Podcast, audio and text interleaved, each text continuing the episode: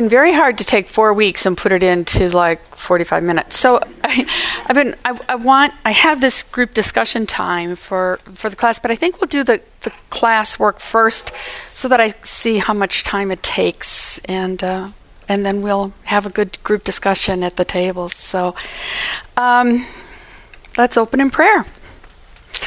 Father, uh, I thank you so much for this sweet group of your daughters. We are here tonight to grow in wisdom and knowledge and the love of Christ. We hear your commands in Philippians 4 4 to rejoice in the Lord always. And in 1 Thessalonians 5:16 to be joyful always. So tonight, Lord, teach us. And in the days ahead, may the very joy of Christ be fulfilled in us by the power of the Holy Spirit. My prayer for each of these women is that they're dear to your hearts. Each of them is dear to your hearts. And and I pray that they will become a living expression of joy in Jesus Christ and channels of his joy into the world around them. Joy to the world in and through each of these dear women. This is what I ask in Jesus' name. Amen. Well, it's good to be back with you guys and, and joy. I mean, it's a good topic. it's a topic close to my heart, but you know what? It's a topic close to God's heart. And um, and I say that since the word joy appears 155 times in the Old Testament in 22 books and 63 times in the New Testament in 18 books. And then if you add the word rejoice, which means to show joy, it's in the Bible over 300 times. And yet we don't think about it that much. We don't dwell on it very much. Um, but, but we need to, and we're going to tonight. So, why is joy important? Well, because what's at stake is not just our experiencing joy, but that's what we normally think about. Honestly, what's at stake is the glory of God, the honor of God, the reputation of God.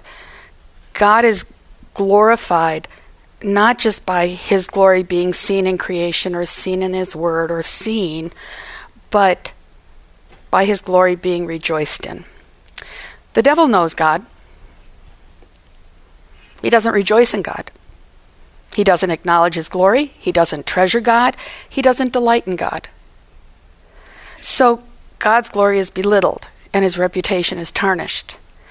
So when John Piper says that God is most glorified when we're most satisfied in him, it's important to understand that God commands our joy because his majesty really demands delight.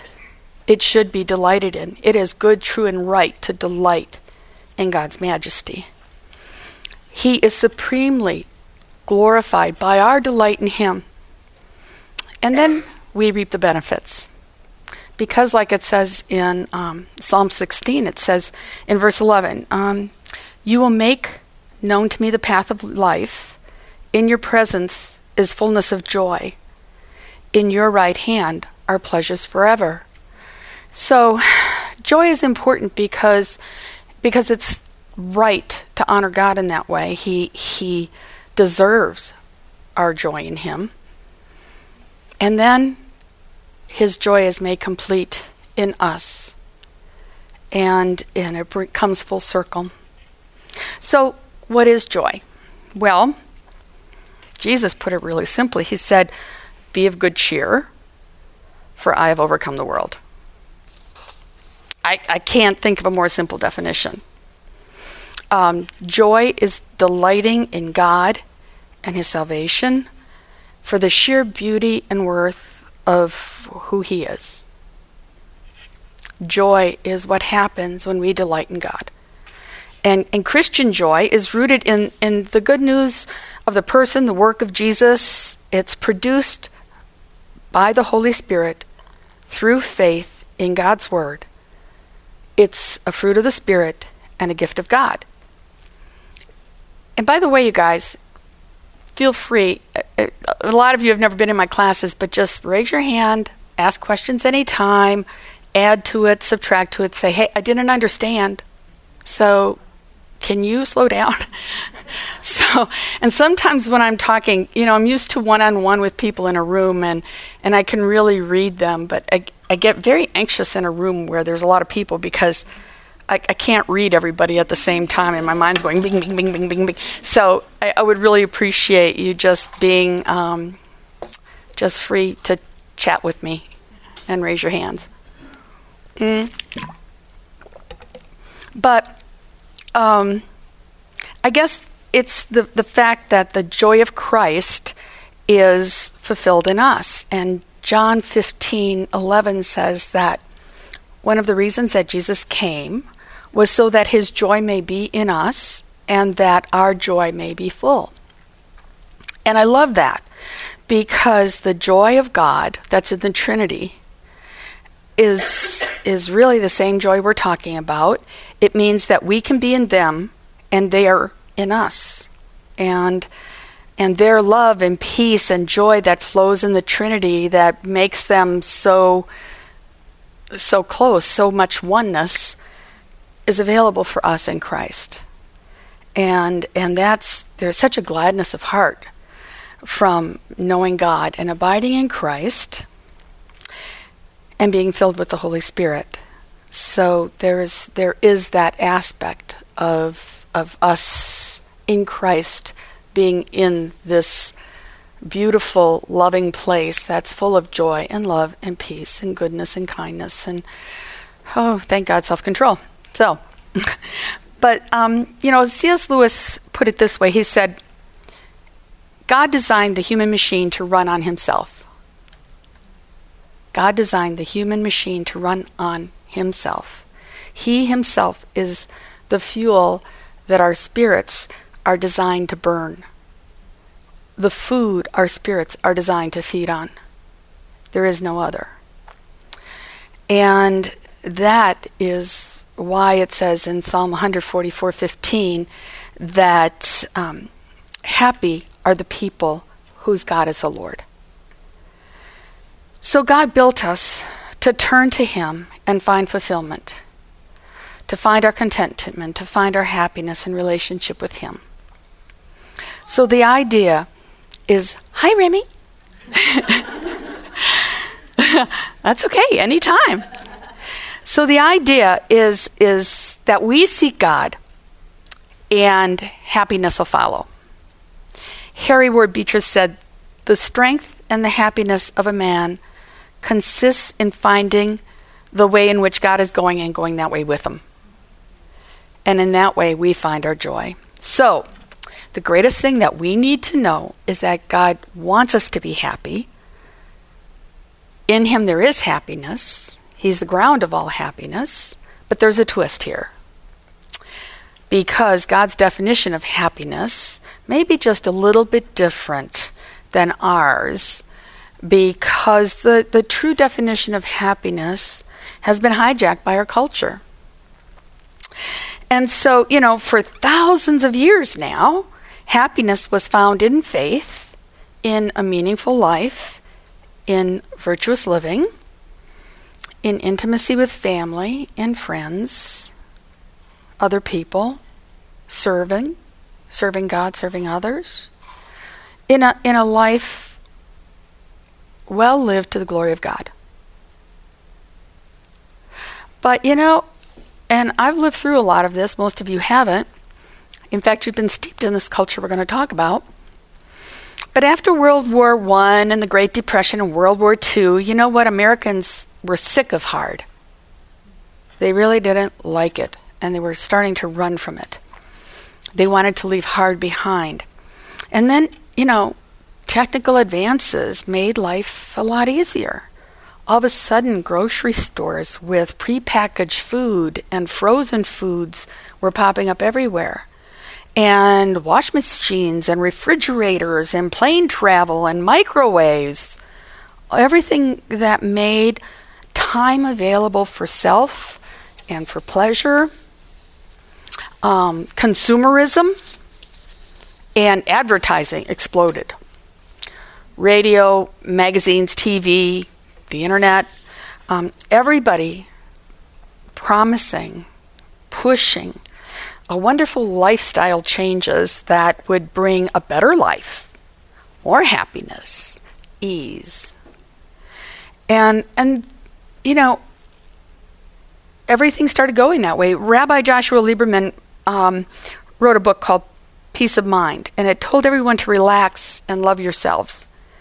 He even wrote a whole new set of commandments, including Thou shalt not be afraid of thy hidden impulses, Thou shalt love thyself. And it, it touched a nerve, and it topped the New York Times bestseller list for 58 weeks.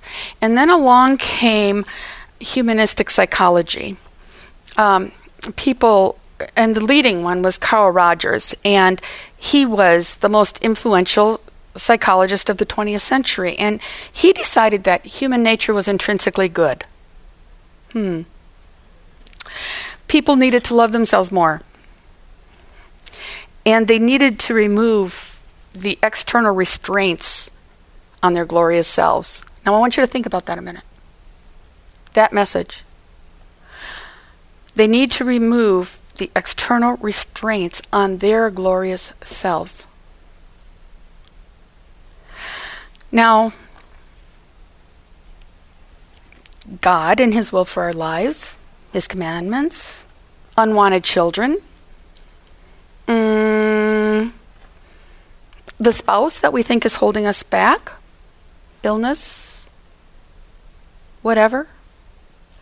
So, in short, you know, American uh, popular culture pivoted from abiding in Christ to teaching each person to fulfill, really fulfill their own potential. Self actualization, it was called. And it's what you probably heard about in psychology as you went through school self actualization, building our own self esteem, our own personal happiness. So we move from the ultimate aim of life being glorifying to God to happiness ex- itself as being, you know, the ultimate aim in life. And I, I know that you felt that, uh, even though we may not express it. Culture is, is such a um, a force in our lives that we do feel these things. So it's important to talk about them. Because happiness is culturally defined as feeling good, as life going well. You know, you're getting what you want out of life. Your situation and your circumstances meet your desires. Others around you are responding to you the way you want them to respond to you, the way you expect them to respond to you. So it's good. And you can be happy. And yet, ironically, we're not a happy culture.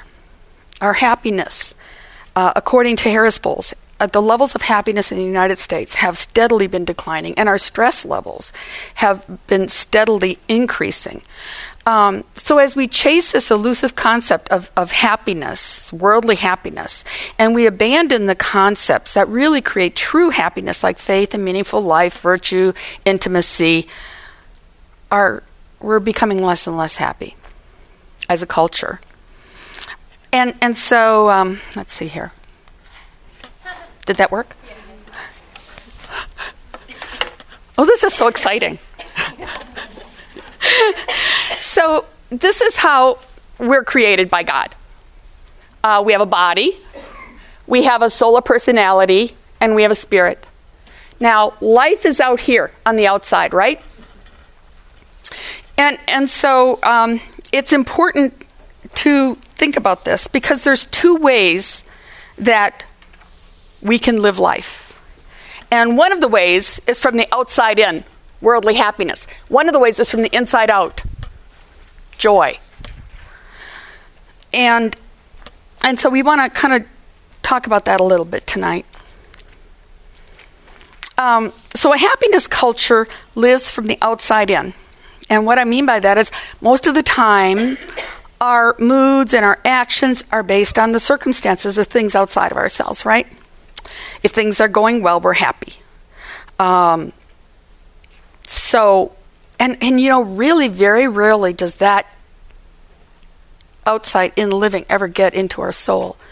And that's why we never find a sense of true um, peace and joy and happiness. Um, it just never gets in that far. So, in our body, our body part, happiness would be called pleasure. Pleasure is an agreeable, an, an enjoyable sensation. It, it's the body's physical response to positive external things, experiences, objects, a bag of potato chips, uh, a TV show, uh, a compliment from somebody, uh, a great workout, getting an exciting text, or a shopping trip. And, and when the pleasurable thing is gone, though, guess what? Happiness is gone too. And so this, this thing evokes uh, happiness, but it's short lived, and therefore it's very addictive. Same thing with, you know, it could be alcohol, it could be anything. All of these external things, they can create this feeling for a very short period of time, and then it's gone. And so, very addictive. Now, happiness is, is in our soul, in our, in our mind, in our thinking, in our attitudes, in our feelings, in our emotions, in our memories. Um, and it's, an, it's a feeling which one experiences when you're feeling content, you're feeling satisfaction. So these external things can create them for a very short period of time. But when things go away, if you have, you know, as long as things are going, if you have a good day, yeah, good. It's Friday, hey, it's a good day. It's Monday, hey, it's a bad day. You know? I mean, so you can see why they talk about it as being a hedonistic treadmill. because you're constantly chasing after the next pleasure, the next external recognition, the next thing that we think might bring happiness. And, you know, we've all played this game that we call I'll be happy when. I'll be happy when I get this car. I'll be happy if I had more money. I'll be happy if I find the right shade of lipstick. I'll be happy if I go on vacation in Mexico. I'll be happy if I lose five pounds. I really will. anyway. and the, I'll be happy if, well, I'll be happy if my husband would just, and I'll be happy if my kids would just, and I'll be happy if this just hadn't happened. So there's a couple things happening here. And, and two things that I think are really important. First of all, the grass is always greener somewhere else, right? I'll be happy if or I'll be happy when. And um, happiness becomes a destination. And it's usually in the future, and it's usually beyond our control. I'll be happy if I get married. I'll be happy if I'm not married. Be, you know, I mean, it goes on and on and on. And we're always waiting for something that we think will make us really happy, and we're waiting for satisfying life to begin. And but you see, what's happening here is we're not really happy today. Then we're we're waiting for something more, giving our minds the idea that there is something more, that there should be something more. Um, we're living for the future instead of savoring the beauty and the graces of the day and finding contentment in reality and life as it is. So, I think the other thing that's going on here is that if and when we did get something that we've been waiting for, that we think is going to bring this happiness, it's only a temporary happiness. It's a temporary excitement. And then we re- it retreats into the ordinary, or the reality of it being less than perfect catches up with us because we always think it'll be perfect, right? That then we'll be really happy. But the reality of it is that it can't be because this is a fallen world and there is no perfect happiness outside of eternity with Christ. But our we don't our game doesn't play that way our game thinks it's going to be perfect. And then this expectation of then I'll be really happy, minus the reality of, yeah, it's not as good as I thought I was going to be. Then we get disappointment and disillusion grows. And I think that's one of the reasons that um, we're actually a more unhappy culture because we keep going for this next point And when we get there, we find it's not what we thought it would be. and then we keep going for another point, hoping. And then all of this is just one disappointment after another. And we're living in this constant disappointment um, as we try to pursue this happiness. So, entire lifetimes can pass pursuing this illusion of happiness, this outside in living, which can't help but disappoint us because there is no pure happiness in a fallen world. And joy and sorrow are always together. And, you know, the concept of happiness kind of says that. Um, that either you're happy or you're sad, right? Either things are good or bad. And that's not the way life is. Because, and that's why happiness is so elusive, because happiness, as soon as these negative emotions of sad, fear, anxiety come in, what happens to happiness? It can't hold the same space, can it? It can't hold the same space as the negative emotions.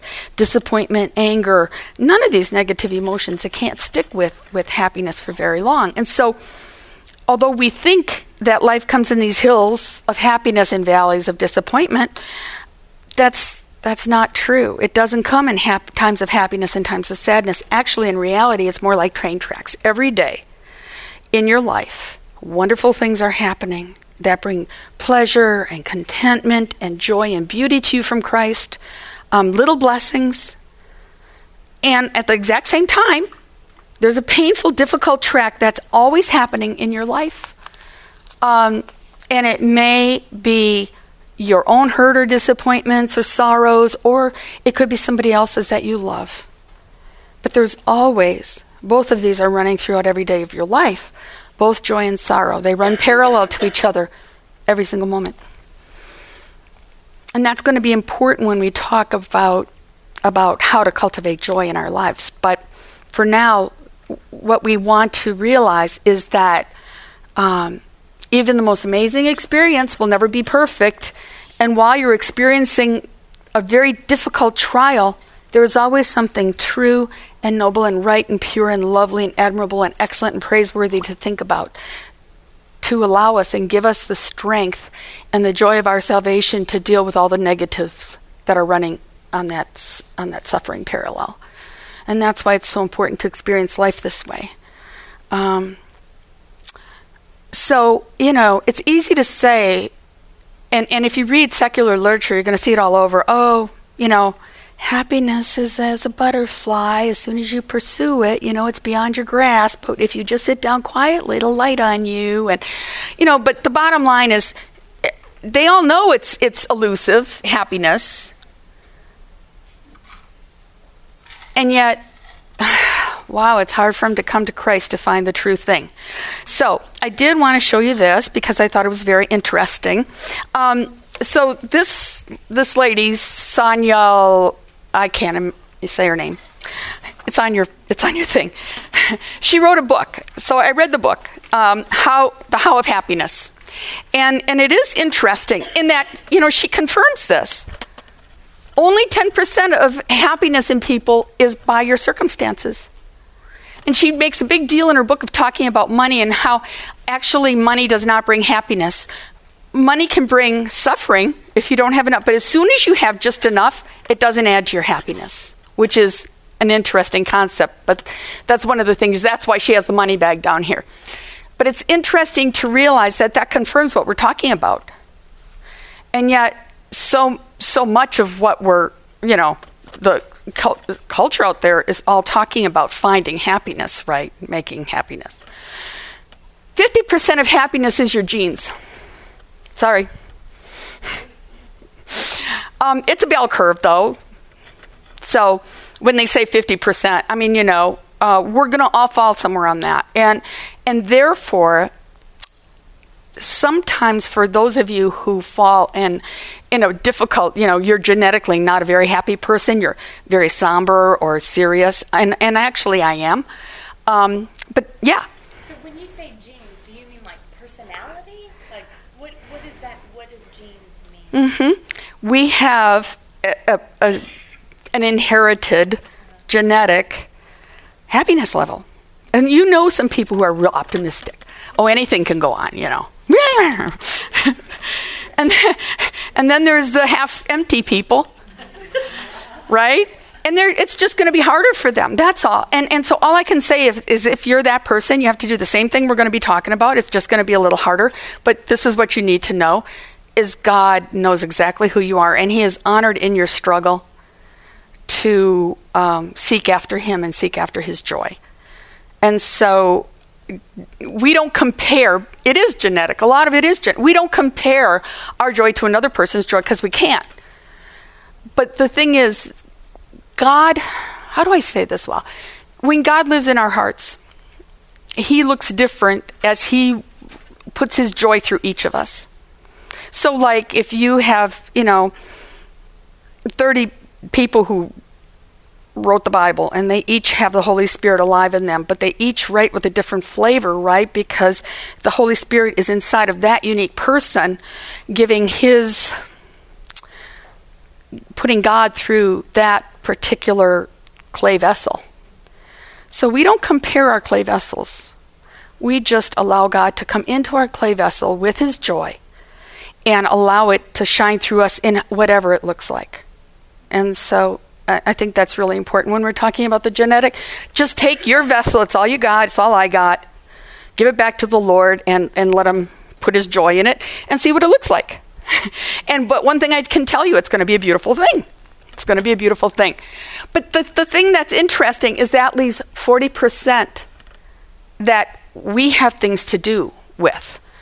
And I think that's interesting because although um, God is joy and He is the one who grows the joy in our lives, uh, we there are also things that we can do to lean into joy and, and that He tells us about in His Word. So we will be talking about some of that. But happiness is joy, and, and now I have to put this back. But the concept of, of seeking after joy in our spirit and leading an inside out life is it's so important because um, because it can't be taken away.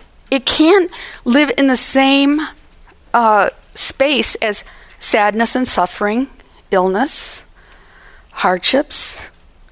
So happiness, like a little child, it has to grow up, has to grow up into joy. We have to move from the happiness that the world has taught us into this joy of the Lord.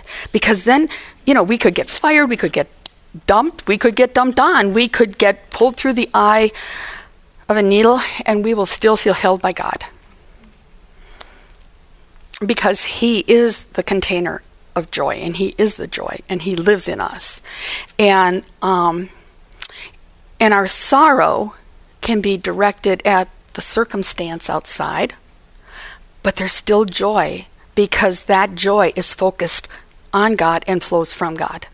So at the very same time that we can have sorrow at this circumstance outside, we've got this internal exchange going on. And it's it holds us. And it's why in 2 corinthians 6.10 paul can say and he can describe himself as sorrowful yet always rejoicing as poor yet making many rich as having nothing and yet possessing everything.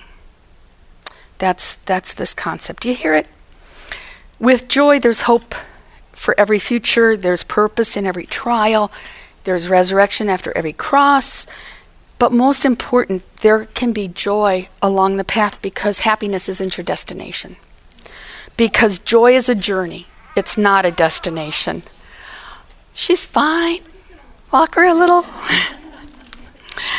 um, if happiness is our goal in life, we're going to end up shallow, self absorbed, selfish, because when we're self, when we're happy, we're getting whatever we want, and and it doesn't lead to spiritual transformation, and it doesn't lead to sanctification. Happiness doesn't teach us things. It's the easy way out. It's the easy way out, and we tend to do that, don't we?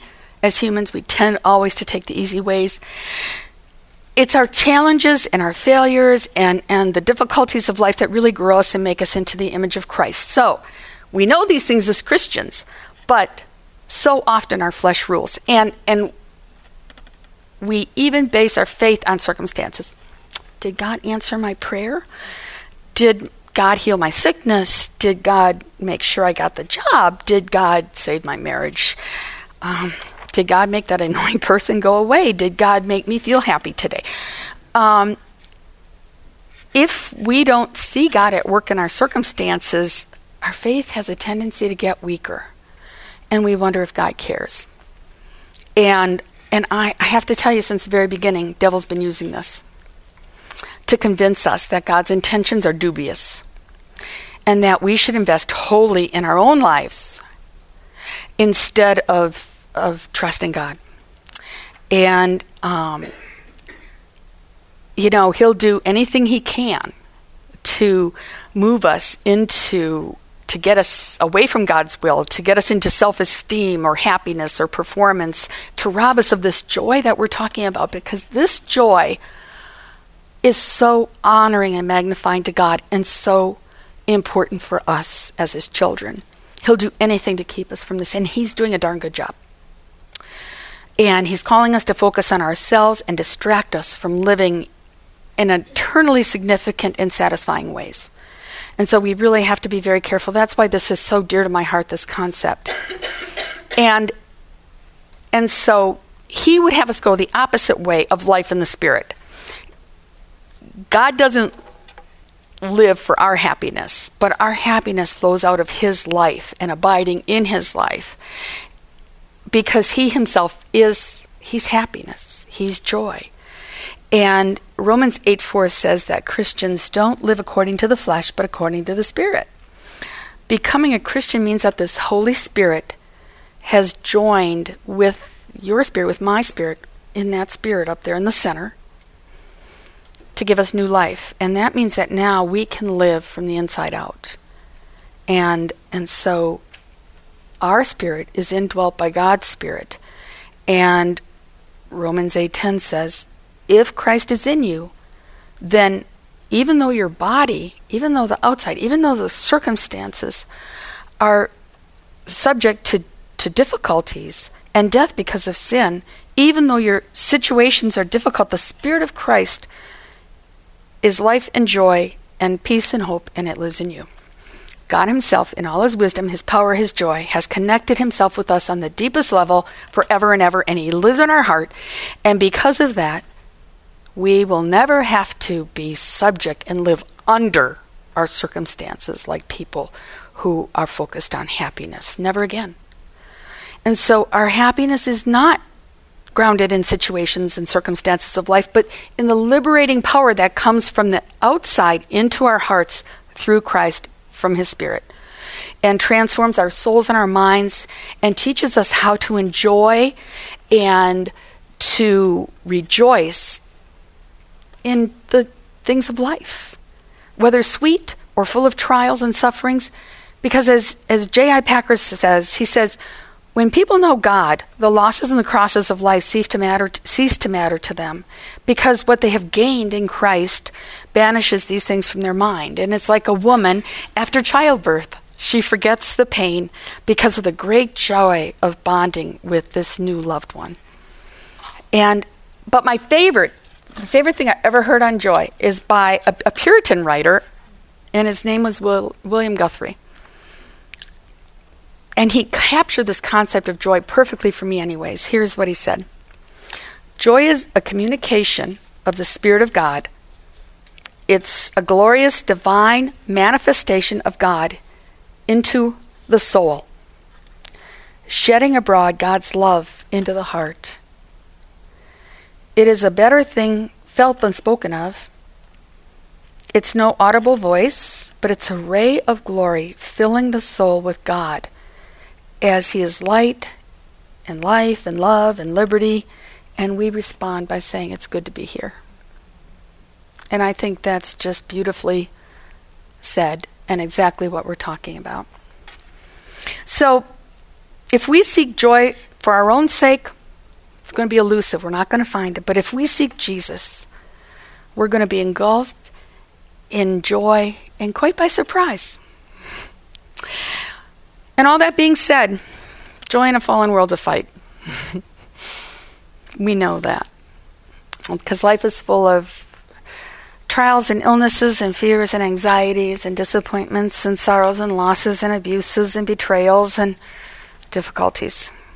And even the most faithful, focused Christians will encounter periods of depression and spiritual darkness. But this is the deal turning to God, struggling for His promised joy. I'm not leaving without it. You promised it, I'm waiting for it. That's a process of Christian life. It's part of God's plan. It brings Him honor, brings Him glory. And it, and it grows us and it transforms us through the trial. And it, you know, as we're purging the evil and the difficulties and sinking our roots deep into God's reality and grace, joy blossoms. And we have to fight for the relationship with God that He called us to. We have to fight to be women of joy. We have to fight our culture. We have to fight countless distractions that keep our eyes focused on circumstances and external. And we, we need to fight um, the devil's desire for us not to trust God. And we have to fight our fallen natures that seek happiness and avoid suffering. And we have to fight this concept that we would prefer um, less than true happiness himself, a substitute happiness, because it's easier, and and it's it's it's actually an idolatry because seeking happiness in the world is seeking a lesser a lesser happiness than God, you know. Um, it's God good. It's God's good plan for His children to seek their happiness in communion with Him, their origin, their ground, their destiny, and happiness Himself. And so, um, so with that 40% that's under our control, um, we want to be spiritual farmers. The growth is the Lord's, yes, He makes it grow, but, you know, we cultivate it. We cultivate the, the ground and then he grows the kingdom in us. So, John MacArthur gave a very interesting theology of joy in one sentence. He said, True joy is a gift from God to those who believe in the gospel, being produced in them by the Holy Spirit as they, as we, receive and obey the word mixed with trials and set their hope on future glory. It's good, huh? So we cultivate it by receiving and obeying the word, by receiving trials, trusting God in our trials, trusting that He has purpose in each and every one of our trials, by setting our hope on future glory. And we have to we have to take our life and purposely use it. We have to use that that 40% because most people don't. You know? They go with the culture of flow on autopilot. They drift through life. They, and I'll just say, if we ruminate on the past, which we can't change, if we worry about the future, which we can't change, um, if we're distracted in the present, letting circumstances, people, money, business, sin, fears, guilt, anger, diversions, addictions, shame, elusiveness of happiness, all kinds of things control our lives. We need to take our life back. We need to take charge of our life and for the decisions to live from the inside out and cultivate the seeds of joy. First and foremost, by focusing on Jesus, by um, by loving Him for who He is, and by loving other people generously. It's His will. Love your Lord God with all your heart, mind, soul, and spirit. Love your neighbor as yourself. That is going to bring joy. James MacDonald says joy is a supernatural life in the person of Jesus, the person of God. I don't just love him, I love him, I love all his ways. I love all his ways. He's awesome. Joy is a supernatural delight in the person of God and the purposes of God and then in the people of God. Um, when you think about that, that says a lot. We love God. We love everything about God. We trust God. We trust everything He does. And and when we think about that, that's where that's where the devil gets us, right? That's where religion today is falling down in so many churches. You know, we love God, but we love him for the happiness he causes us or for the, how he supports our life or but do we love God for God? Do we love everything? Do we love who he is? That's where joy comes from. Joy looks upward, it looks outward, but it doesn't look inward. we get lost. We get lost in loving God and loving others, and that's joyful. Just the opposite of what culture tells us of self actualization, self happiness, self esteem. Happiness is found, true happiness, in getting lost in Christ.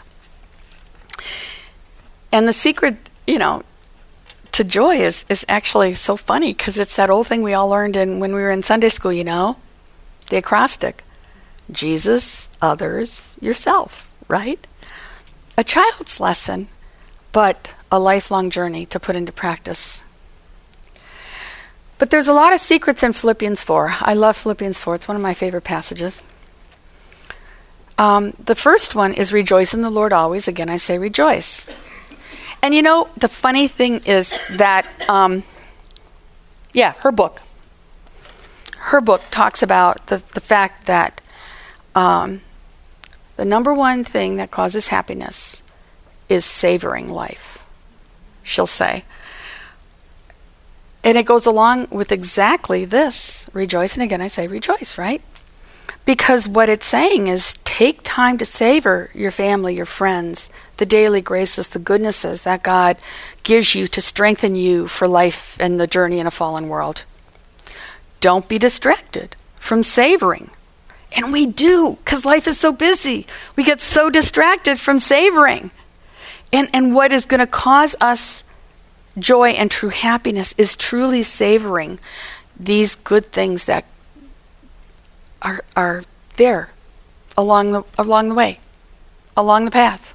And the path is sometimes, you know, a hard path, but there's God has still put enough along the side of the path to strengthen us for the journey. The joy of the Lord will be our strength for the journey. And the ultimate currency of happiness is, is just savoring. Mm. You know, we shouldn't take the good things, the beautiful things, the little things for granted. We have to savor each and everything. And you know, it's it's funny because we don't really realize this, but our hearts have a negative bias. And, and what that kind of means is that we're Teflon for good, but we're Velcro for bad. And uh, and it's just the way we are right now. You know, we tend to see the negatives more strongly because we're fearful because we are trying to protect ourselves. And and so this concept of savoring the good really has to be very um, willful. Because naturally we're going to have a negative bias and we're going to our minds and you all, you've all had the thought rotisserie. Something negative happens in you. Something positive happens in what? you know, Teflon, but the negative, Velcro. Mm. So, you know, it's just really, really important that we realize that we have got to savor. That's why, you know, in all these books that come out and talk about, oh, being grateful and, and, you know, going back over your day and being grateful for things, yes, yes. But the reason you're doing that is is for you to number one realize these beautiful little things that God has given you today to um, satisfy your heart. And then to make those what's going on in, in your thought rotisserie. Because that is going to create joy and happiness and joy and happiness. And, and we'll talk a little more about that in a second. But, but, you know, it depends on a good breakfast. Oh, that was so good. That was so tasty. Every time you take a bite of food, that's what you need to be doing. Thank you, Lord, for this. This is good. You know, an egg.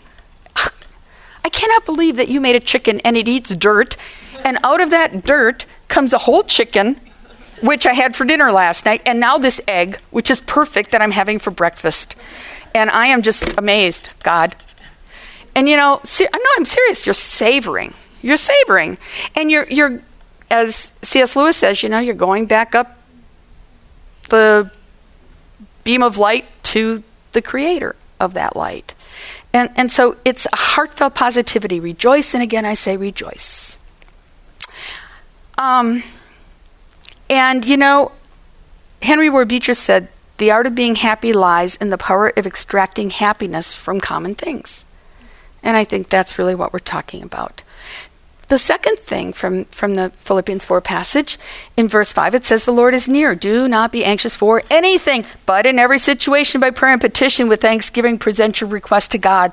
Let the difficulties of this life draw you to Him. You know what? They don't often do that. Usually, the difficulties of life, we run and we try to fix it. We get on the thought rotisserie what am I going to do? What am I going to do? How am I going to ward this off? And, and let these difficulty things draw you to God. Share your cares. Trust in His unfailing fatherliness to you. Stop, seek Jesus, and wait for it. Wait for it. Wait for it. The miracle of joy and adversity. Thank you, Amber. she drew this for me. That's my concept. We're down here in the mud with the worms.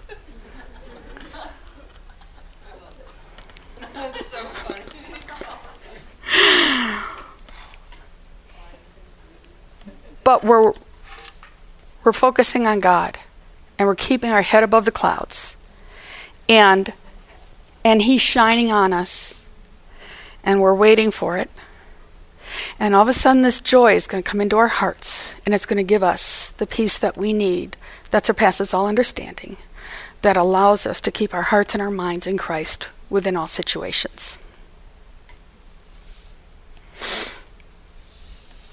Um yeah i just think you know his head's on the cloud god's sun is shining on him and his feet may be in the mud, but he's where he needs to be. And then in verse 8, it says, Finally, brothers and sisters, what is true, whatever is noble, whatever is right, whatever is pure, whatever is lovely, whatever is admirable, if anything is excellent or praiseworthy, think about such things. So, again, you're focusing on the blessings of each day, the fuel our spirits are designed to burn for happiness. And finally, verse 9 says, Whatever you have learned or received from me, uh, put it into practice. And now we're, we're talking about seeking virtue by being obedient to God's word and serving God and others and bringing meaning into your life.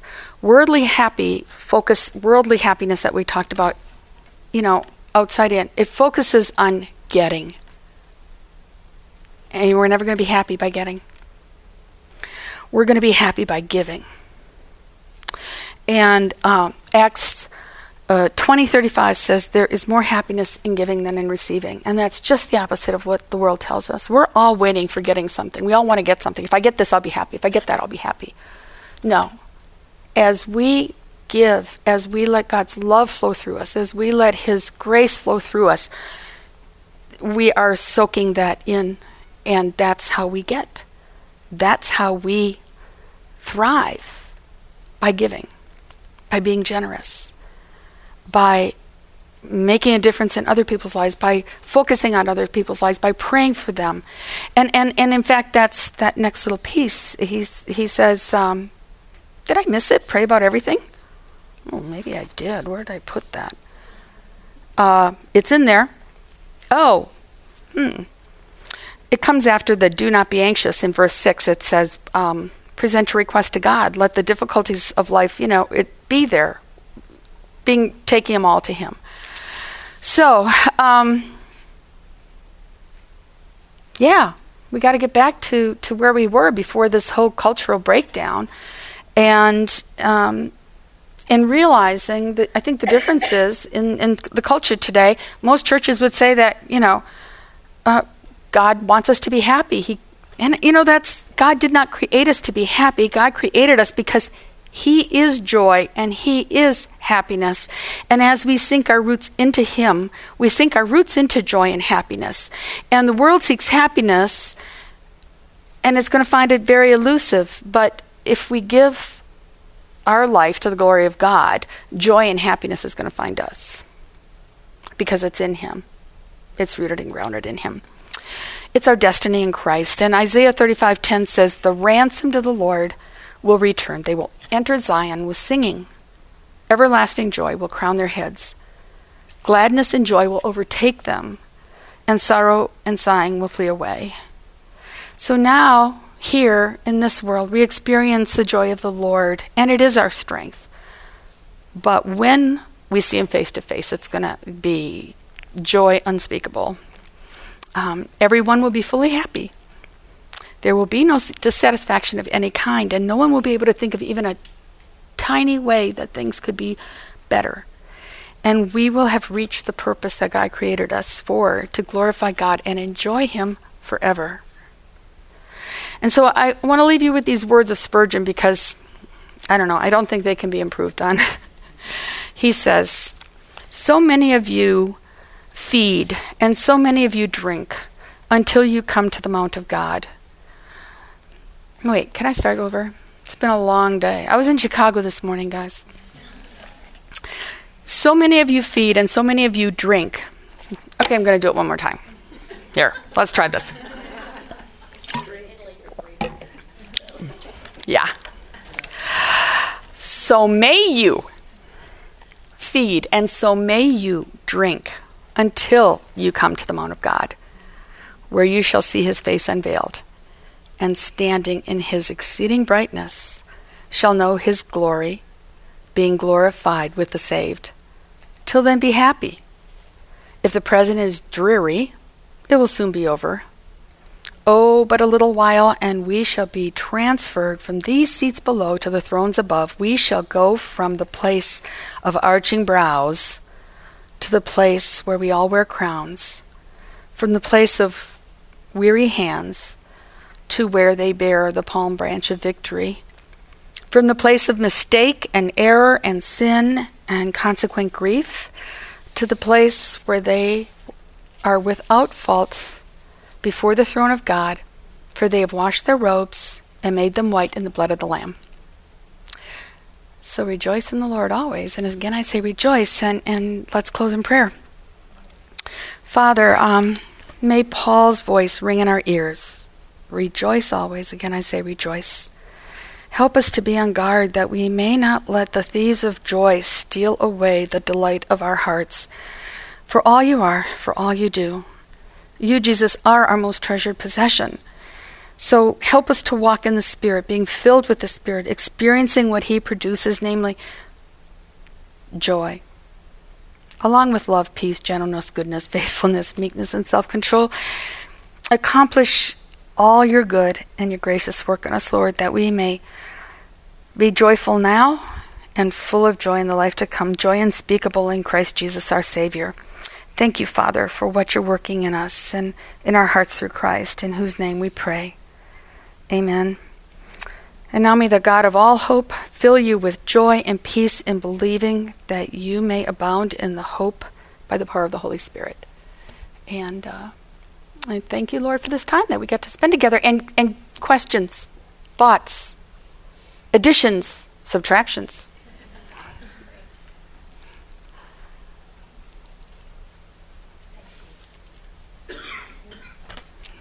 No thoughts, you're so quiet. You're the quietest group I've had in a long time.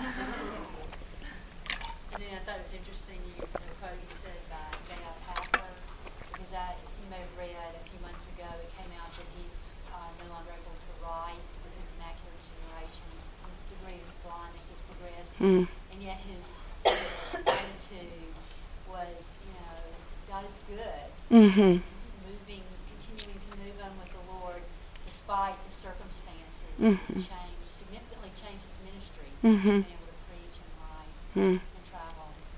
You know, and, and, sometimes you think about somebody like uh, a Joni Eareckson Tada. And you know when when she first and she has books out that are very interesting because when she first had this you know horrible accident and, and was a paraplegic, she was really troubled and, and seeking God and trying to understand. But through this trial, just look at the lives that have been touched and, and the changes that have been wrought.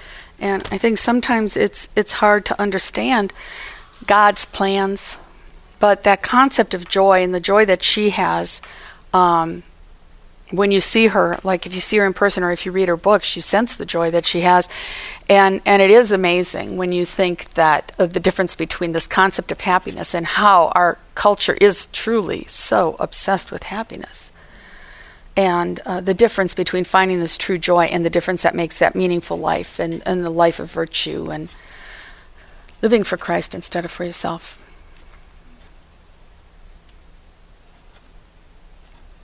Are you tired?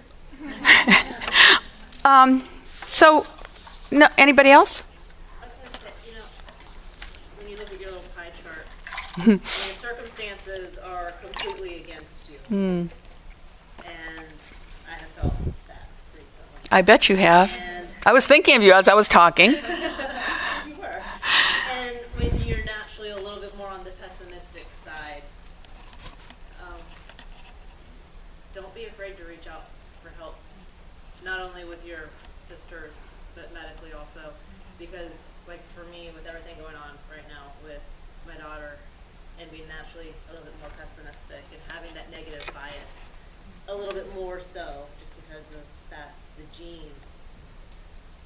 I would not have survived this past week with a sick toddler and all the doctor's appointments that my daughter had if I hadn't had the prayers of the apostles women and all of my friends and that really small dose of medicine my doctor gave me two weeks ago. so don't be afraid to reach out. And that's one of the things that God's also teaching me is I don't like to get help. I don't, I, I don't ask for help. Mm-hmm. And you know, Amber can even tell you. She texted me, and I, I did text you back for like a week and a half. And offer help for me, it's very hard. And for me, and so, but I'm finding, I'm finding God in those, and by finding God in those little things, I'm able to not fall under the weight of my circumstances because it is only ten percent, Mm-hmm. and I can't let the circumstances be more than the ten percent. Mhm. They were. Well, sometimes they are very big, very big, you know, and uh, and I do. You said something in there that was really significant for me, and I think something we all need to think about is that, you know, there's certain things that really do keep us from from the things that we talked about, cultivating joy, and and not being able to accept help and there can be pride. But there's also a fear there's also this fear of loving and, and loving freely. And loving freely is such a big part of finding joy of just expressing love of telling people you love them of receiving your love. And and honestly it's it's huge because a lot of people i mean it sounds easy but honestly people don't feel vulnerable enough to love and be loved and open themselves even from god and so that's one of those things and that I deal with a lot in my office because that's one of those basic things that keep us isolated. And it's it's so important. The the concept of joy is in community. It is in love. It is in the joy that is uh, you know just praying for other people, uh, joying with those who joy, weeping with those who weep it's such a piece of life that really does create that that joy that I can't tell you how important that is. Of letting go of those things whether it's pride whether it's fears whether it's thinking we're unlovable or thinking that other people will let us down or there could be a thousand reasons but those are really important things to let go of